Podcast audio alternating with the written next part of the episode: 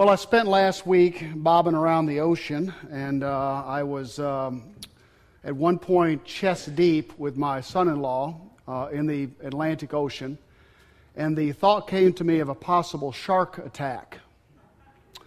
And I thought, my first thought was, I've got a 50 50 shot out here.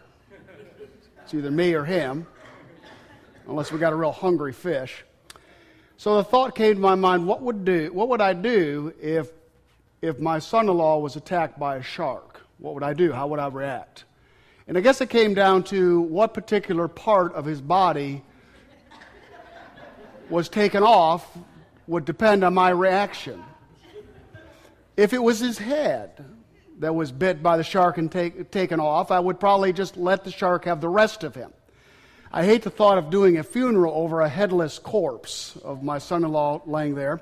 If he, if he took his arm off, I would probably let the shark continue to have him. Because what good is a one armed drummer? Now, he probably can drum with one arm better than most men can with two, but the problem is the novelty of it. No one would listen to his drumming because they're fascinated with a one armed drummer. They just would watch his one arm. It reminded me of uh, when John was in high school, he played tennis against a fellow who had one arm. And the guy was really good. But nobody thought about how good a tennis player was, they just thought about his one arm. So I would let the shark have him. Now, if he grabbed his leg and took his leg off, I'd probably pull him in. Because he could hobble about and still play drums. But alas, we both made it into shore, and the scenario didn't need to be played out. What's, what's, what's the problem with that whole story? The problem with that whole story is my decision to rescue my son in law is based on what he could do for me. Sometimes we think about God like that. I'm loved by him if he loves, if I love him. I'm loved by God because I'm valuable to Him. I can actually do something in the church. That is so far away from the God that we serve. We are not valued by our Creator for anything that we can do. Is He really impressed with any of us? He loves us intently simply because we are His. That's a hard hurdle to, to jump, isn't it? That's a hard thing in the mind to get over, isn't it? Because we're taught when we're really little if you're a good little boy, or if you're a good little girl, or if you're a good employee, you keep your job. If you're a good wife, you get to stay married. If you're a good husband, you get to stay married. But God is not like that. Turn with me, if you will, to the Gospel of John, chapter 14. It's a hard hurdle to get over. The essence and core and source of everything that he talks about, when he talks about God, when Jesus talks about himself, is this beautiful thing called intimacy with him. John chapter 14 and go with me down to verse 20. Find your eyes upon verse 20 and then look back up. John chapter 14, verse 20. The, the deeper I get into the Gospel of John, the deeper I get into Jesus' teachings at this point, the, the less commentators help me. The, help, the less commentaries do anything for me. Most of what men write on these verses is so shallow. It's a waste of time. These verses are better meditated on by the believer with the Holy Spirit's help to show him this stuff. Look at John chapter 14. This was a favorite phrase of Oswald Chambers. Jesus said, In that day you shall know. Chambers would say, In this day is that day. This day is that day. What day is Jesus referring to? He's referring to the day of Pentecost, when the Holy Spirit brings the life of Jesus Christ into the soul of the believer. He's talking about that day. You will know. How powerful is that? How intently deep is that? In that day, he doesn't say you will ex- experience some emotion. In that day, you won't be caught up in some heavenly vision. He says, In that day, you shall know. It is the deepest part, this knowing. Well, what know what? Look at verse 20. In that day you shall know that I am in my Father.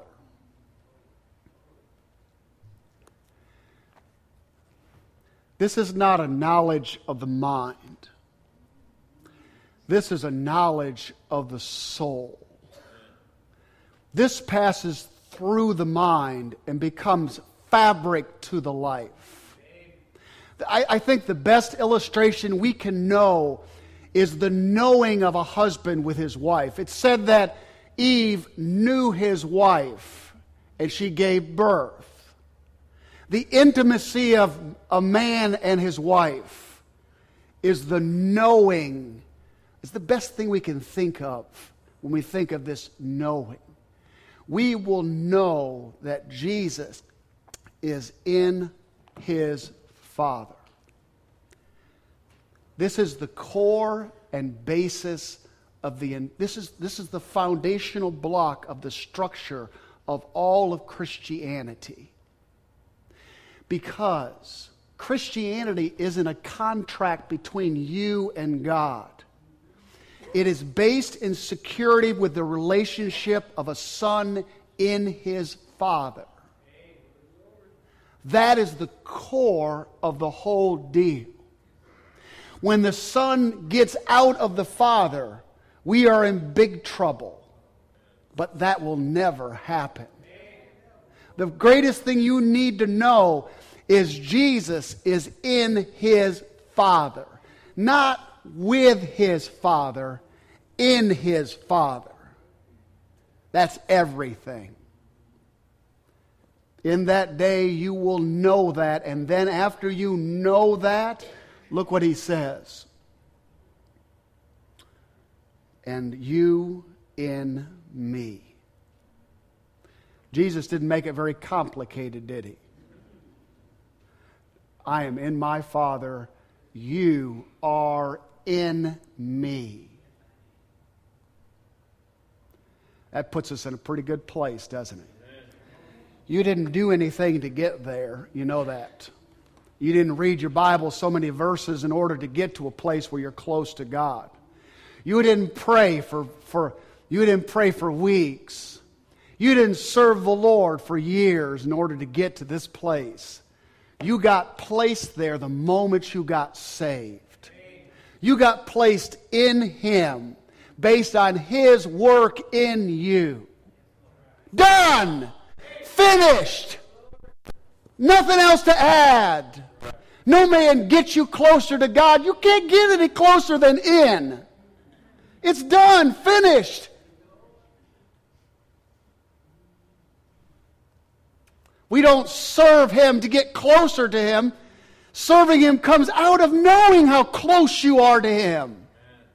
You don't read your Bible to draw close to Him. You are so, you're in Him. You in Him. When did you get placed in Him? The moment you got saved. Really, got placed with Him before the foundation of the world. We were in Christ before we were even born. Incredible. How blessed are we? Unbelievable. Well, what about this life? How do we live it? Look at the third in. Verse 20. I am in my Father, and you in me, and I in you. That beautiful? That's why I'm telling you, no commentary will help you with this stuff. What do you write about that? When the Holy Spirit shows you that, and it's pressed upon your soul, and you know it, no downcast moment will ever take you out of this deal. No emotion or mood or discouragement can ever pull you out of this. You know. Wake up in the morning, crusty eyed, miserable feeling. You're in Him. He is in you. In that day, you will know that. Well, let's, let's read on because I've just got to get down a little bit further. Take a look at verse 21. Whoever has my commandments. Notice it doesn't say whoever does the commandments. Doesn't say that. Doesn't say it. Whoever has. Doesn't say it does them, has them, possesses them. Wrapped around the heart. You know what's there will always come out. You know that. You can't help it. An apple tree will always grow apples. That which is there will always come out. The question isn't what we're doing, the question is what, what's there. Whoever possesses has my commandments and keeps them. What are these commandments? Well, he doesn't say. They're certainly not the Old Testament commandments. We are free from the law. What are these commandments? Whatever He tells us on any given moment are His commandments. However, He directs us, either through the Word or through His Spirit. You're doing something in violation of this book He has not commanded you to do, and you're not keeping, you're not possessing, you're not, the heart is not right in that way. Whoever, notice, verse 21, has my commandments and keeps them, this is the evidence. It is he who loves me. Loves me. Keeping a commandment doesn't make you love him. The fact that you do love him causes you to do whatever he tells you to do. I have, I have confronted those who have claimed to know Christ, who have lived in open sin, and they have shrugged their shoulders and walked out. That which is there always comes out. A true believer, when confronted with sin as seen in the Word of God, will always respond with conviction and, and repentance. Always respond when choices in the little things of life are to be made, they are always made with a reflection of the heart of the love of Christ there, always. Because I'm telling you, whatever's there always reflects. Let's read on. And he who loves me will be loved by my Father, and I will love him and manifest myself to him. Now, we're not loved of the Father because we love him, but there's this, there's this circular relationship that's going on. We receive the love of God, we throw the love of God back to him, and there's this beautiful cycle that's going on. As we reflect the heart that he has loved back to love him, and as we love him, he loves us, and the more we walk with him, the more we know, and there's this beautiful relationship. And look what, look what, look what, look what we ask in the next verse. Judas, not Iscariot. Take a look at it. Judas, parentheses, I love this, not Iscariot. This was the first century, and the name of Judas was a bad deal. If you had the name of Judas, that was kind of a bad deal. I mean, I've never gone to a delivery room and, and looked out into the nursery and saw, oh, look, the little baby's name's Judas. But back then it was a little too late. You had that name, so the parentheses is clearly John protects him, not Iscariot. Said to him, Lord, how is it that you will manifest yourself to us and not to the world? you believe it? He missed everything. Right over his head. He went seven or eight verses before when Jesus said, I'm going to come and manifest myself to you. The world's not going to love this. The world's not going to love me. That was seven verses ago. And yet, when there was a pause in the action, Judas says this Wait a minute, what's, what's going on with the world? Why are we, get the man of, why, what's, how are we going to reach them? How are you going to show yourself to them? How are we going to build the church? How are we going to minister to this world? Do you see the, see the mindset is so wrong and so out of it? He's talking about intimacy with the Father, intimacy with Him. I'm in you, you're in me, and you ask, we, we ask that question.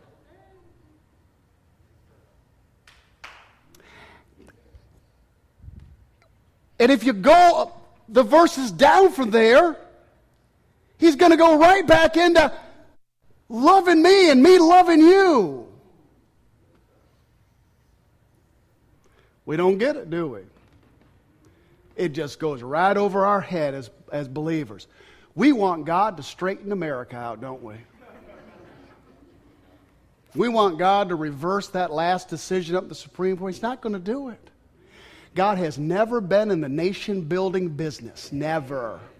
He's been in the church building business for 2,000 years. He's not going to straighten the culture out. He's not going to straighten this world out. This world hates him. So go on and talk about all how we're going to manifest Jesus to the nations. They spit right in his face just like they did 2,000 years ago. He's into intimacy with individual people that he has called out of those multitudes. I love the questions of the apostles because there are questions. Their foolish interjections are our foolish interjections into the process and how patient Jesus is with Judas, not Iscariot. how patient he is with us. Christianity is not about there, it's about there and there. That's it. That's the whole deal right there. Don't think of Christianity as a smorgasbord like Piccadilly, where you go down and you pick a little bit of prayer and you pick a little Bible study, and then you need a revival over here, and then and then you got this over here. I'm going to take it. Oh, I haven't been sharing the gospel with the lost, you know, so I'm going to dip a little bit out of that pot over here. That's that's a popular pot. And so you go down the line and you pick a little of this. And you feel like taters today, so you get some taters. Christianity isn't about picking down a line. It is about one thing and one thing only intimacy with Jesus Christ. Amen. It is about, number one, Jesus is in my, I am in my Father. That's the basis of the whole deal. And then you get placed in Him. Your history becomes His history. His crucifixion is now your crucifixion. His burial is your burial. His resurrection is your resurrection. And all of a sudden you come out of that resurrection life and you have His life in you. That's it. That's the whole deal. There is no other deal. Everything that he's going to do in this world in reaching the lost starts and ends right there. Because as he is manifested in the lives of believers, as they're focused fully on him, only on him, always on him, away from self, away from anything I can do because I can't do anything to add what he already did. It's an insult to add my effort and works to it. As I focus on what He has done, He manifests Himself through the lives of the believers without us even knowing it's going on. You react differently. You live out the Sermon on the Mount because His life is operating in you because you're only looking to, He is in my, I'm in my Father. I am in Him. He is in me. It's all done. Isn't that beautiful? But we're all kind of Judas, not Iscariot, aren't we? What are we going to do? You know, we're down here. We got to do something. We got to, you know, just got to build this thing. We got to, you know, why? How are we going to reach? How are we going to reach? We'll reach him when we focus on him and him only. Why is there so much carnality in the church? Why is the church lethargic today? Why is the church kind of sluggish? Because we've taken our eyes off the centrality of Christ in all things. And we focus it on ourselves and our effort and our works and on what we can do. It's not Jesus and us, it's Christ in us. It's completely different.